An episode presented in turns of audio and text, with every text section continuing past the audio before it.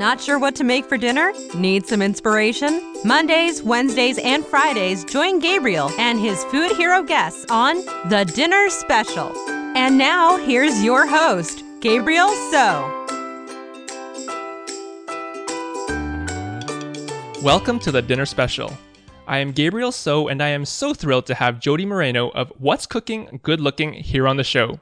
Jodi is a natural food chef, and on her blog, she features healthy, wholesome, and tasty foods that are proven to have the power to make us feel good from the inside out. What's Cooking Good Looking was a finalist for Best Cooking Blog in Saveurs 2014 Best Food Blog Awards. Thank you so much for joining me today, Jodi. Thanks, Gabriel. Now, you were a photographer's assistant and illustrated a wedding book before starting your blog, What's Cooking Good Looking. What drew you to start documenting your food journey? So, I was somebody who always loved cooking. I grew up in an Italian family where food was very important.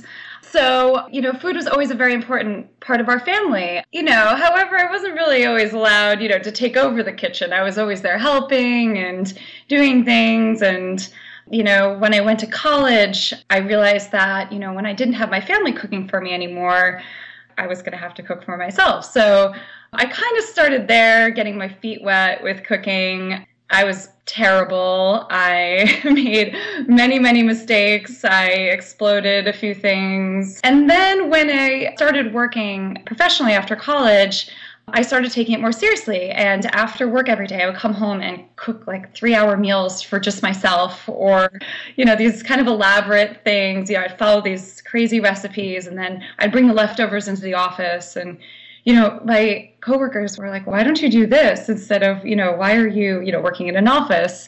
So after several years, I realized that maybe I should just do this full time. And after a few years of kind of working up to that, I left my job and went to culinary school. Wow.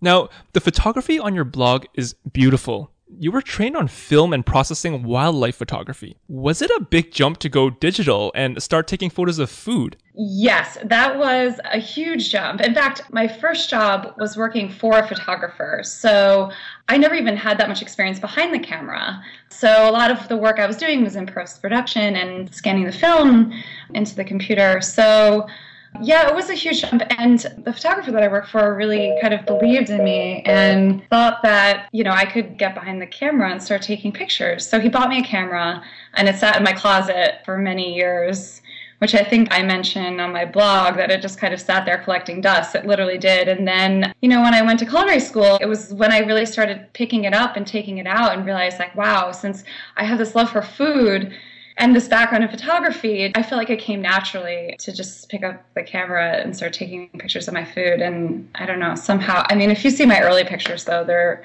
they've come a long way. So it wasn't like they started off so great, but I did have a lot of background in photography, which kind of led me to where I am now. Right.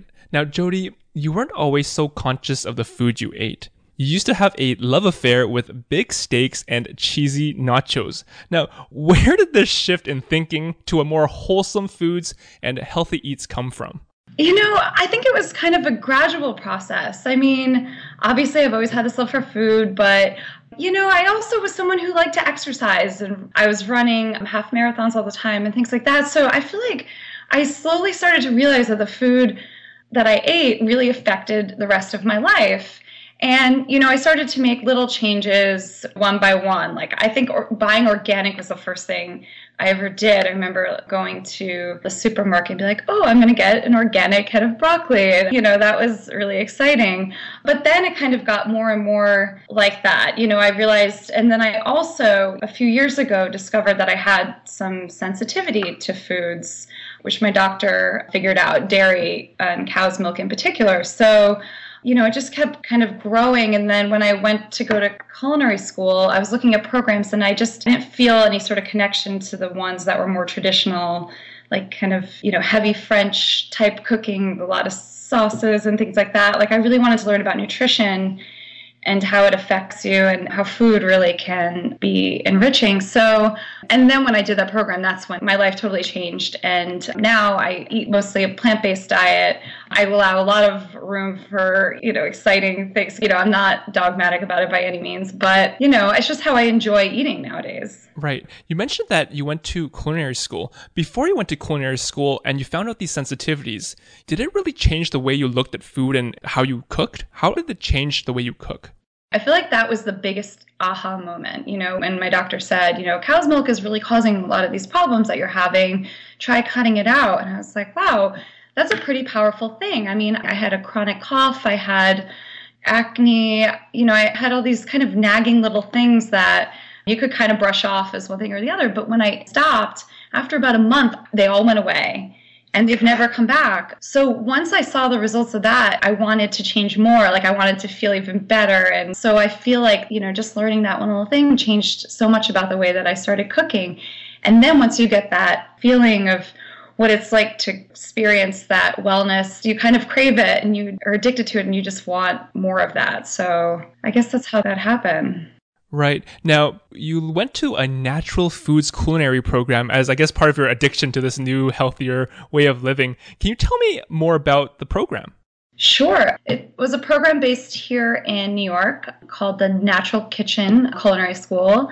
And it was the only one I could find of its kind that kind of combined traditional culinary techniques so, you know, learning, you know, the basics like the knife skills and, you know, how to not burn things or just to cook, you know, follow recipes properly so that they come out really well. But, you know, in addition to that, they also taught about nutrition and you know kind of these different cooking techniques like macrobiotic and ayurvedic so i was really fascinated by all that and it was the only program that i found that taught that. Right that sounds a lot more holistic also of a culinary program than you know a lot of programs where you're just learning skills and making sauces and you know learning about butchering and stuff like that. It, this feels like it's more about your entire body and your entire well-being Oh, it absolutely is. And in fact, one of our teachers was so big on, you know, even the way that you stirred, you know, because you're putting your energy into the food, which I mean, it's fantastic. I mean, it's a little much for me because she'd always come over to me and be vigorously stirring. She's like, slow down, slow down. So, yeah, it was very, very holistic. Right. Now, for someone who wants to start cooking more healthy, what are some simple tips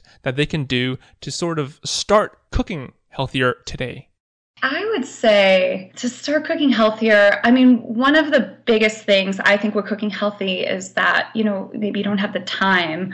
I found that a big thing for me was to set aside maybe a half hour, an hour, one day a week where you cook a batch of something, whether it's quinoa or your beans or even just chopping up vegetables so you could snack on those instead of chips or something. You know, just setting aside any amount of time that you can and you know if you want to spend all sunday cooking great. But i mean even if you just do an hour a week i feel like that really can impact the way that you eat for the rest of the week. Because i know i mean even i will run to the nearest takeout place to get something when i don't have the time or the stuff in my fridge to do it. That's totally true. Like you just try to grab what's most convenient and usually that's a packaged bag of chips or something oh yeah I'm bad with the chips. That's why I have to make sure, like, you know, my fridge is stocked and it's good.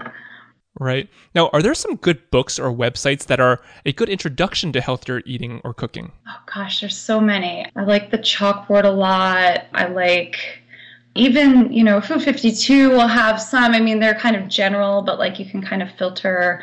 But then there's also tons and tons of blogs. I mean, there's thousands of blogs, but there's some really, really great ones that are super inspiring. Like My New Roots is really wonderful.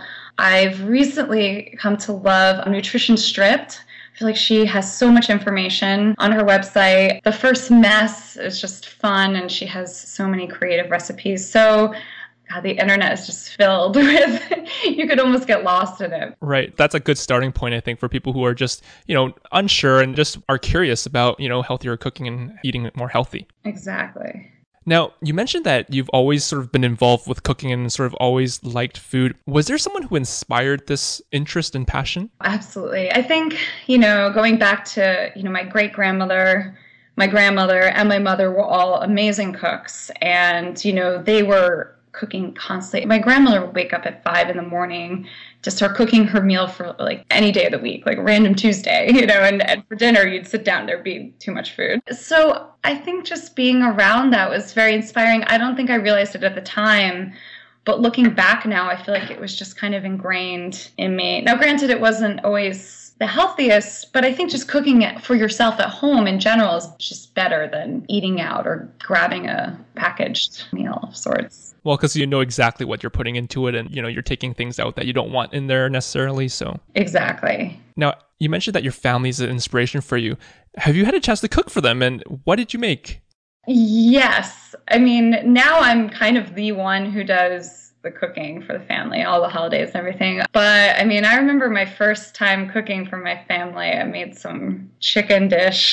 that was, was a home ec project, I think, in seventh grade. Uh, that was really terrible. But my family was really excited and they ate it. And, you know, but yeah, now I feel like I do the cooking. I mean, my, you know, the grandmothers are kind of gone now and everything, but I guess I've kind of taken over that role now. Oh, good. So the torch has been passed. Yes. Awesome. Now, there are a lot of vegan recipes on your blog. What is it about vegan food that are inherently better for our well being? You know, I think I kind of came into the vegan thing. You know, I'm not a vegan, so I was getting asked that a lot when I started putting these recipes on my blog. So I kind of started changing some of the wording, but I mean, they really are vegan for people who are looking for that. You know, I think for me, it was knocking out the dairy that kind of brought me there. And then, you know, I just, for a number of reasons, wanted to consume less meat.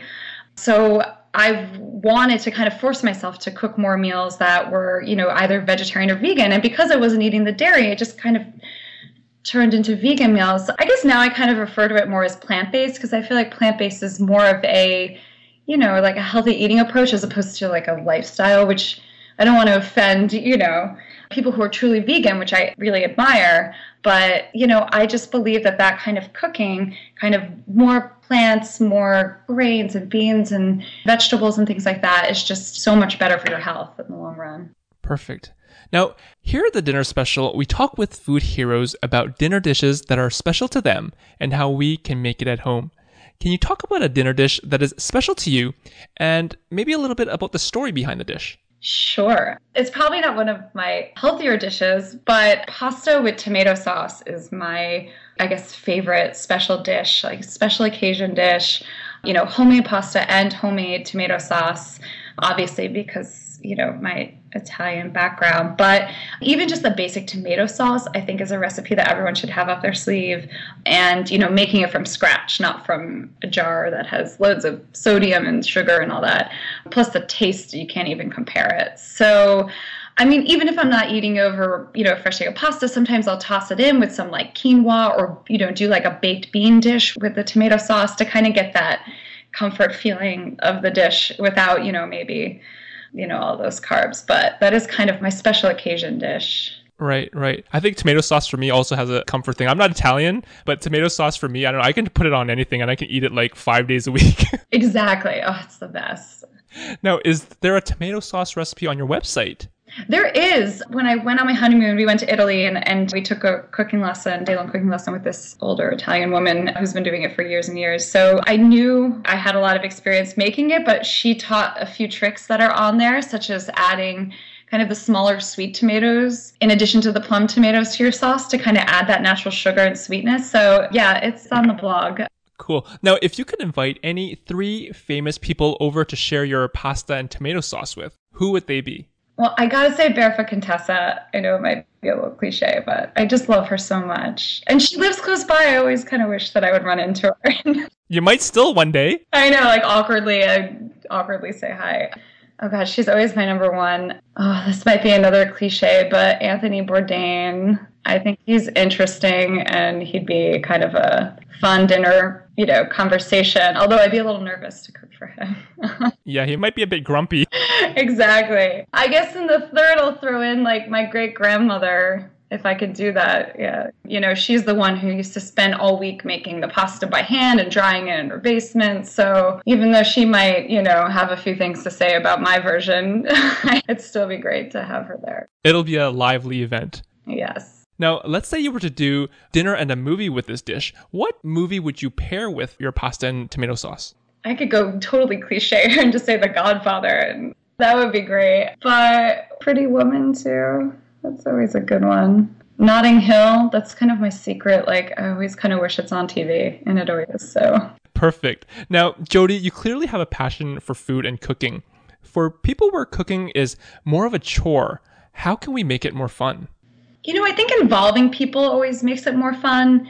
For me, like, you know, I'm always kind of bored if I'm cooking by myself. I mean, I do it a lot, but you know, even if you just have one friend over, so you're not making a big to do, like a big dinner party, or if you want to do that, you know, if it'll force you to eat at home, sometimes I do that because I'm like, oh, you know, I don't want to sit at home by myself. I'll just invite a bunch of friends over, casually set the table, give them a job to do. And this way, we're not going out to eat because in New York, that's very easy to do. So I think, yeah, involving people. And if you have a spouse or children or that, that makes it even easier. You know, my husband likes to cook too, so the two of us will do it together. And I think we kind of motivate each other to do it, to kind of cook at home more often.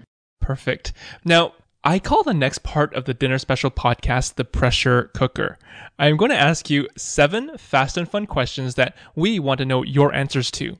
Are you up for it? Oh, yes. Okay. Number one, which food shows or cooking shows do you watch? I love Chopped feel like I get a lot of great tips from there. Top Chef, and of course, I'm a sucker for Barefoot Contessa. Perfect. Number two, what are some food blogs or websites we have to know about? You already referred to a few of them, but are there some other ones that maybe we should know about? You know, one of the ones who was also I learned about last year was also nominated for a Saveur Award was Vegetarian Ventures. And that was new to me, and I find her recipes to be incredibly creative.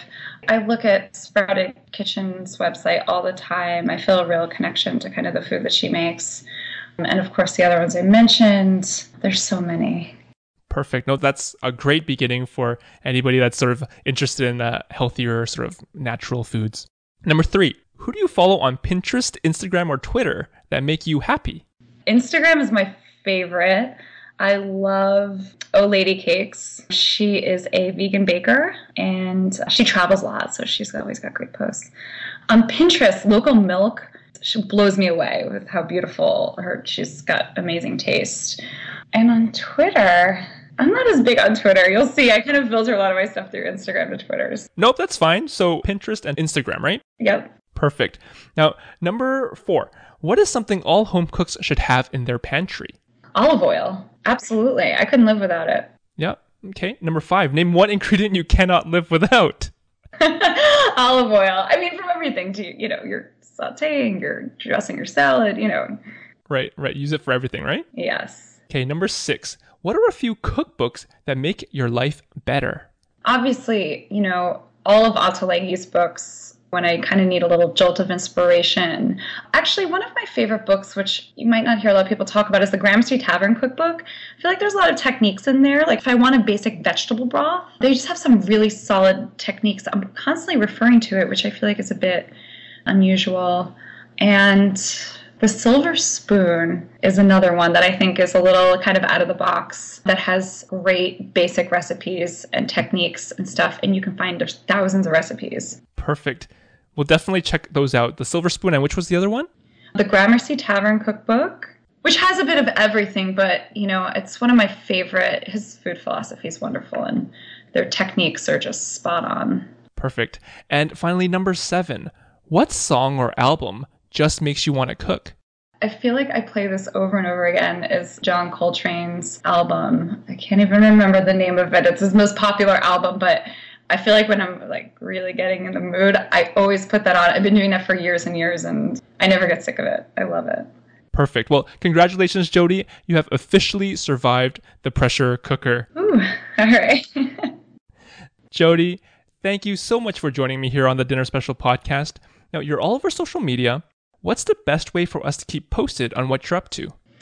Definitely Instagram. I post all my new recipes on there. And then I kind of feed it through all the other social media sites Facebook, Twitter. So, you know, I guess it depends on which one you like to use most, but I'm on all of them. Perfect. And uh, we can also definitely check you out on the website, what'scookinggoodlooking.com. Yes. Now, before I let you go, I have one final question. What's next? So, I actually just finished a major project, a book that'll be out this spring. Oh, congratulations. Thank you. It was, it was a collaboration, so it wasn't kind of a solo gig, but I'm still very excited about it. And then after that, I don't know. I mean, maybe something, another, you know, one in that direction. But yeah, I'm going to kind of soak that up in the spring and see where the rest of the year takes me. Awesome. Is there a name for the book? Yes, it's called Grains as Mains. So it's primarily focuses on kind of these ancient grains that have become so popular and how to use them for all these, you know, all different meals. So yeah, that should be out sometime this spring. So you can look for it, you know, on Amazon and all the places you buy books. And yeah, hopefully more stuff like that down the road. Awesome. Well, thank you so much, Jodi, for joining me here on the Dinner Special podcast today. I really do appreciate it. It's been fun. Thanks so much, Gabriel. Thank you so much for listening. Head over to thedinnerspecial.com for recipes, highlights from every show, super blog articles, and all the wonderful ways to keep in touch on social media. Your culinary journey awaits, so let's get cooking.